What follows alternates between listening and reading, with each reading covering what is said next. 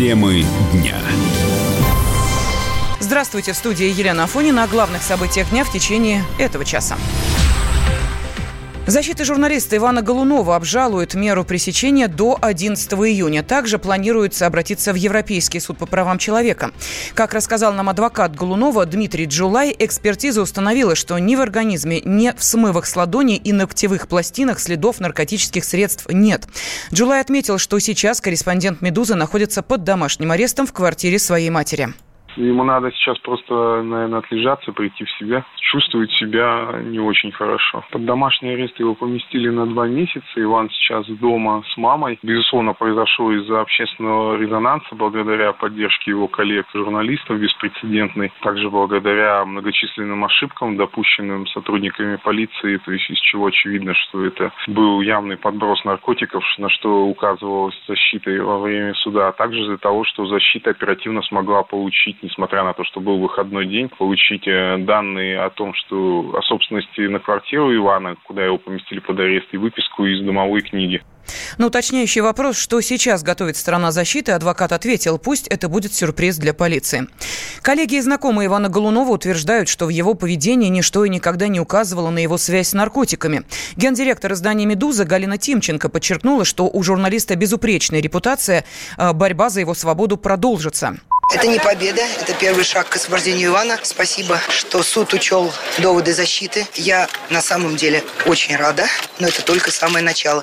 Иван должен быть свободен, он невиновен. Это один из самых лучших людей, которых я когда-либо в жизни встречала. Блестящий журналист с безукоризненной репутацией, человек совершенно безупречный. Он должен быть на свободе, и пока он не будет полностью на свободе, останавливаться нельзя. Пожалуйста, помогайте нам и дальше. После задержания Голунова некоторые издания начали собственное расследование. Так, интернет-проект «База» и неправительственная международная организация по борьбе с коррупцией Transparency International опубликовали совместный материал, в котором утверждается, что полковник полиции, руководивший операцией по задержанию журналиста, может быть крупным владельцем недвижимости. По данным расследователей, начальнику отдела по контролю за оборотом наркотиков УВД по Западному административному округу Москвы Андрею Щирову принадлежит земля на 70 миллионов рублей. В выходные выходные у Петровки 38 продолжились одиночные пикеты в поддержку Голунова. Акция началась в пятницу, сразу после того, как стало известно о задержании.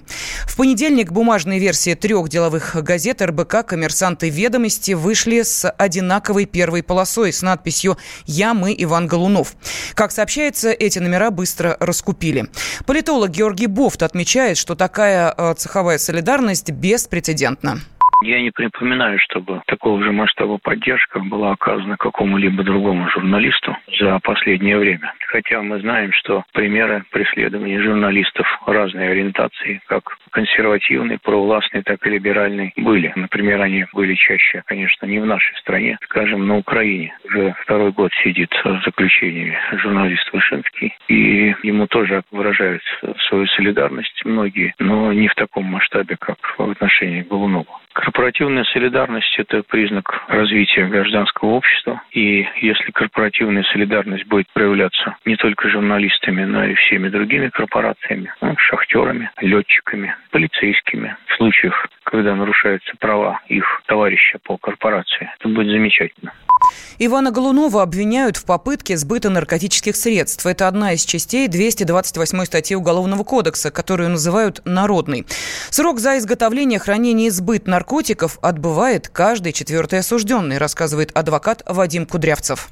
Статья 228 одна из самых массовых российских Федерации. Все прекрасно знаем, что в России до сих пор в следственных частях существует палочная система, и опера-следователи должны определенное количество дел выдавать. То есть какие это дела? Да это те дела, которые быстрее всего доказываются. К ним относится также э, вот 228 статья, статья о. Почему? Потому что это материальный состав. Грубо говоря, ты задержал человека, все, вот он есть состав, вот сразу возбуждается уголовное дело. Это еще связано с тем, что в обществе и в правоохранительной системе негативное отношение к наркоманам, и, соответственно, судьи сразу этих людей арестовывают. Человеку трудно доказывать, и уже сразу как бы негативные последствия, как правило, человек лишается свободы. Система с наркотиками катастрофическая в Российской Федерации. Следствие настаивало на содержании под стражей, однако Никулинский суд Москвы отправил Голунова под домашний арест. Такая мягкая мера пресечения тоже беспрецедентна для судебной практики, отмечает адвокат Тимур Матвеев суд поддался на вот эту вот историю с пикетами, с акциями протеста и э, в связи с этим отправил под домашний арест. Хотя на самом деле э, здесь только содержание под стражей. Из-за того, что общественный резонанс по этой истории идет, естественно, суд уже избрал такую мягкую меру пресечения, хотя ситуация достаточно серьезная. Его же нашли объем большой, его нашли лабораторию, с помощью которой он изготавливал наркотические средства. Поэтому если будет доказан еще и сбыт, то здесь до 20 лет лишения свободы. Это абсолютно редкий случай, когда человек отправляют по такой стадье под домашний арест.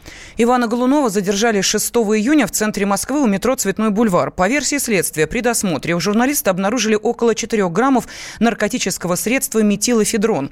Также в полиции заявили, что нашли в квартире Голунова кокаин. Возбуждено уголовное дело по статьям покушения на преступление и незаконное производство, сбыт или пересылка наркотических средств. Сын Барри Алибасова рассказал о состоянии отца. У продюсера появились осложнения. Один из ожогов в пищеварительной системе зарастает неправильно, сообщил Алибасов-младший.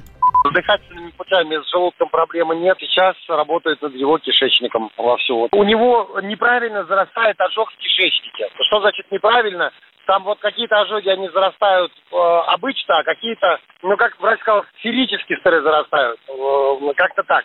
И если этот сферический ожог э, зарастет неправильно, то у него просто перекроется кишечник. Ситуация такая же стабильно тяжелая, как и было. Опасности для жизни уже нет. Он находится 4 дня в медикаментозном сне, просто там кто-то это по-разному, э, может быть, интерпретирует, не знаю.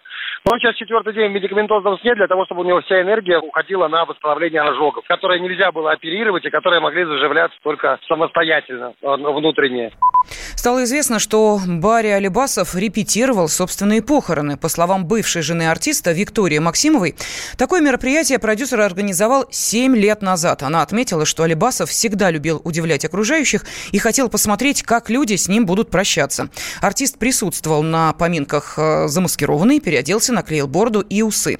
Адвокат Сергей Жорин считает, что идея проведения такого мероприятия в стиле Барри Алибасова – когда э, Барри Каримович вот это все организовал, у меня было подозрение, что... Ну, я прямые вопросы не задавал, у меня было подозрение, что, может, он узнал о какой-нибудь неизлечимой болезни, или, может быть, э, не знаю, он собрался уже в мир иной. Я не стал спрашивать, э, ну, раз он захотел порепетировать, значит, вероятно, на то были причины. А что касается вот э, солистов группы, э, то они такие ребята дисциплинированные. Я так понимаю, что они не особо обсуждают волю своего идейного вдохновителя они все сделали так, как Барри Каримович, вероятно, планировал. Но потом, спустя несколько лет, как бы Барри выглядит стал лучше, и, в общем-то, слава богу, Э, жив-здоров был, я сделал вывод, что, ну, вероятно, это какая-то его там прихоть была, или не знаю, может быть.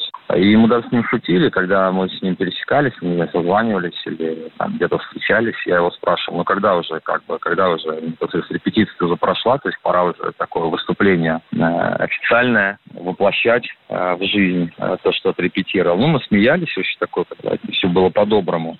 Я надеюсь, что он скоро выздоровеет и будет дальше нас веселить своими проделками. Но все, кто знает Алибасова, они понимают, что это вот юмор в его, скажем, или в его понимании. А, но это Барри, вот благодаря, в общем-то, его наверное, какому-то нестандартному взгляду на те или иные вещи, он, наверное, стал популярен и успешен. Алибасов находится в реанимации Института Склифосовского, куда его госпитализировали с ожогами пищеварительной системы. Продюсер выпил жидкость для очистки труб, перепутав ее с лимонадом или йогуртом.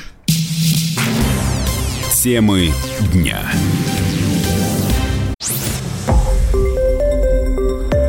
Радио «Комсомольская правда».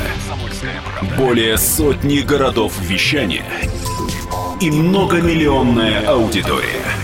Екатеринбург 92 и 3 FM. Эм. Кемерово 89 и 8 FM. Владивосток 94 FM. Эм. Москва 97 и 2 FM. Эм. Слушаем всей страной.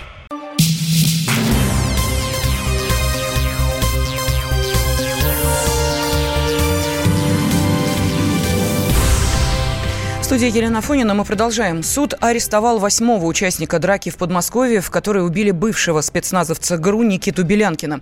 Таким образом, все фигуранты дела находятся под стражей. Ну а тем временем в Москве продолжается расследование еще одного резонансного преступления – убийства спортсмена, который заступился за беременную. 9 июня в торговом центре задержали троих подозреваемых. В понедельник суд изберет им меру пресечения. И на прямой связи со студией наш корреспондент Александр Рогоза, который занимается журналистским расследованием расследованием и следит э, за э, ходом этого дела. Саша, я приветствую тебя. Здравствуй.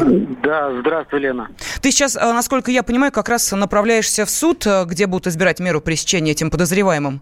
Я сейчас уже нахожусь в здании Черемушкинского суда, куда должны доставить восьмерых подозреваемых все они граждане Таджикистана, это, в принципе, и вчера было уже известно. Ну, а кто какую роль сыграл в, этом, в этой потасовке, в которой убили спортсмена, я думаю, что вот по ходу заседаний сегодня будет ясно. Угу. Саш, что говорят э, очевидцы, э, как они рассказывают о том, что произошло, и что говорят о самом погибшем Сергее Чуеве? Ну, поздний вечер, пятницы, Южная Бутова. Он вместе с девушкой Сергей Чуев прогуливался а, по парку вдоль пруда и стал очевидцем, как толпа ну, по словам свидетелей, явно пьяных людей, э, приставала к прохожим, в том числе к беременной девушке. Он сделал замечание, зацепились, что называется, языками, но э, через несколько минут он уже, получив несколько ударов в голову, потерял сознание. И самое страшное, что его в этом состоянии эти подонки выбросили просто в пруд. А, то есть э, получается, что он захлебнулся. Один из очевидцев вытащил его из воды, но к приезду скорой, к сожалению, уже ничего не, нельзя было поделать. И те люди, которые находились рядом, пытались его как-то вернуть к жизни, реанимировать, но, к сожалению, ничего не удалось сделать.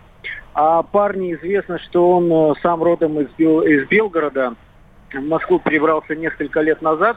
Э, серьезно занимался спортом, еще в юности получил звание мастера спорта по греко-римской борьбе, но в итоге в спорте не остался, работал в какой-то другой сфере. Вот, к сожалению, друзья не могут сейчас сформулировать, потому что э, те, кто в Белгороде и хорошо его знали, в последнее время с ним не очень общались, но э, самые близкие рассказывают, что он наконец-то нашел девушку, с которой хотел связать свою судьбу, они готовились к свадьбе, и вот когда все это произошло, девушка находилась с ним. Э, к сожалению, вот такая трагедия.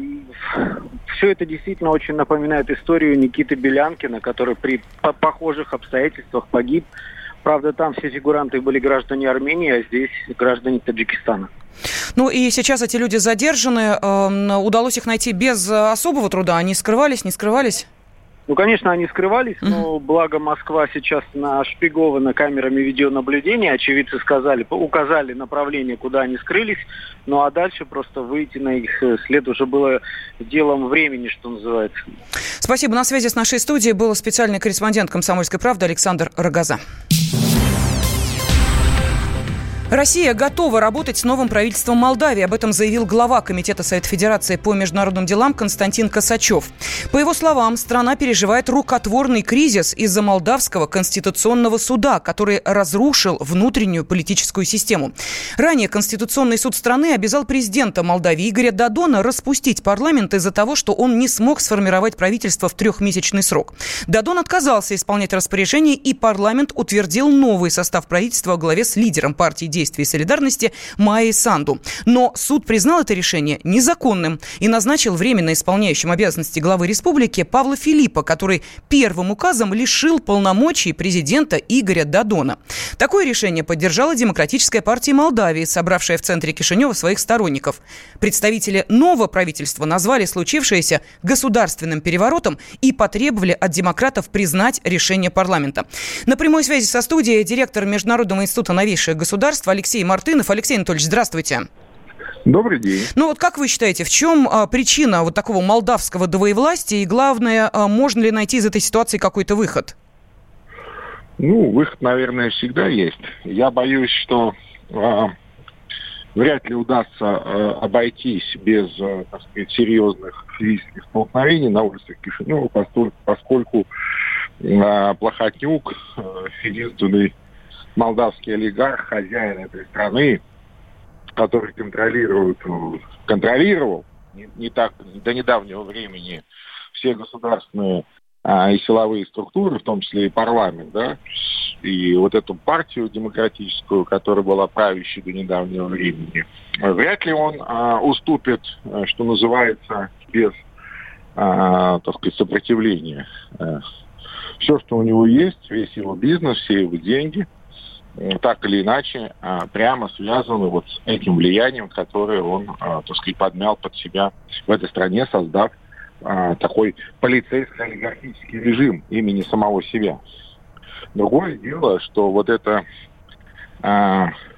отважная попытка законными методами, конституционными методами избавить страну от этого полицейско-олигархического режима со стороны двух отважных женщин, да, Зинаиды Гречиной и э, Майи Санду, лидеров двух а, политических, э, разновекторных политических сил, здесь важно отметить, но тем не менее на, на, они нашли а, возможность а, собрать коалицию и а, противопоставить себя а, вот этому полицейско-олигархическому режиму Плохотнюка.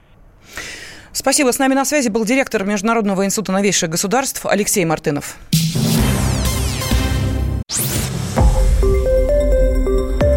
Радио «Комсомольская правда». Более сотни городов вещания и многомиллионная аудитория. Киров 88 и 3 FM. Эм. Ижевск 107 и 6 FM. Эм. Новосибирск 98 и 3 FM. Эм. Москва 97 и 2 FM. Слушаем всей страной.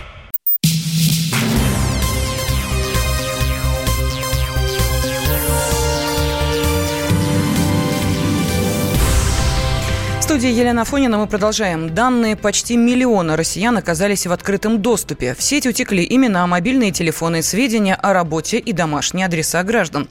Это персональная информация клиентов ОТП банка, Альфа-банка и ХКФ банка передает коммерсант.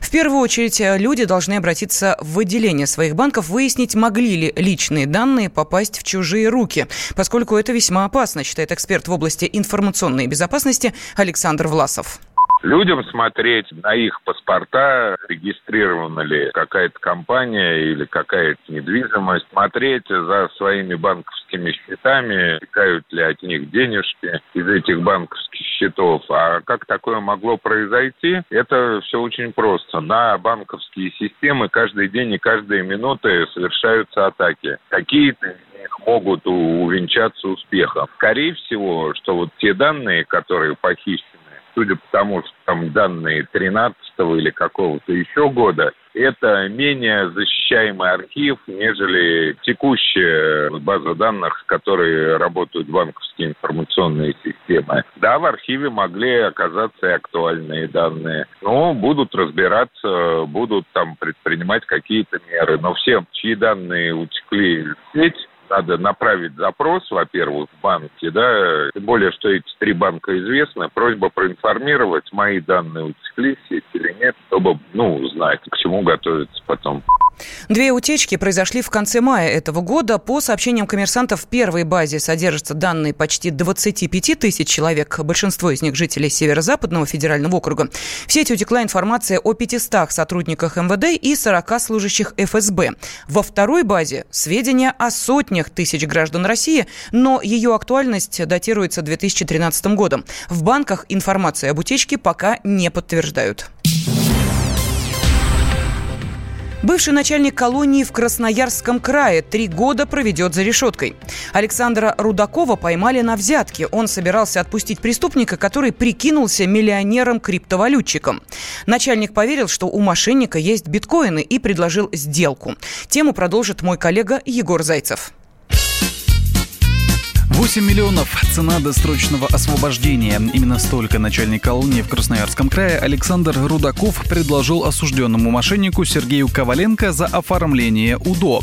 Искушение у Рудакова появилось после того, как он узнал о сказочном богатстве Коваленко. Разговор о том, что у зэка на свободе припрятаны сотни миллионов рублей, быстро разлетелись по колонии. Коваленко, осужденный за махинации с недвижимостью, рассказывал, что он мастер на все руки. Не только отпетый мошенник, но еще и гениальный криптовалютчик. Ни много ни мало биткоиновый миллионер. И Рудаков не выдержал. Быстро смекнул, можно заработать легкие деньги. Предложение, от которого нельзя отказаться, он сделал Коваленко после очередных рассказов про биткоины. 8 миллионов для тебя сущие копейки, уговаривал начальник колонии арестанта-богача. Коваленко сначала сомневался, но, посоветовавшись с женой, сделку принял. Супруга через посредника, тоже сотрудника колонии, передала 5-миллионный аванс. Оказалось, что про этот безупречный с виду план уже давно знают в ФСБ. Ну я. Я-то что? А что случилось? А вы не знаете. Переобщаешь? Сейчас разберемся. Разобраться было несложно. Оставшуюся часть взятки начальник колонии получил меченными купюрами. Оперативники заранее вышли на посредника и тоже сделали предложение, от которого невозможно отказаться – сдать Рудакова и получить всего лишь условное. Взяточника арестовали быстро, рассказала представитель Следственного комитета Ольга Дегить. После передачи денег начальника колонии задержали. Как о взятке стало известно оперативным службам, рассказывать нельзя. Это закрытая информация, но факт остается фактом. Начальник колонии деньги принял. Разумеется, они были помечены, что впоследствии позволит доказать его вину.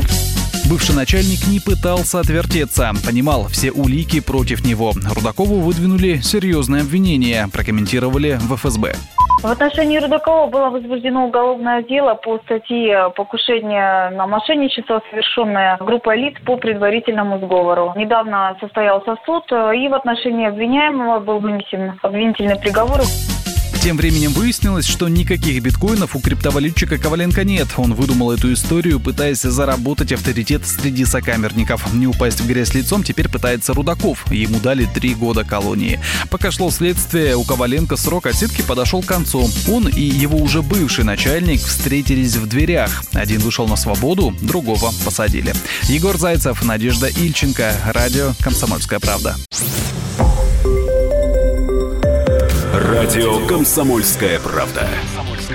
Более сотни городов вещания и многомиллионная аудитория. Нижний Новгород 92 и 8 FM. Эм.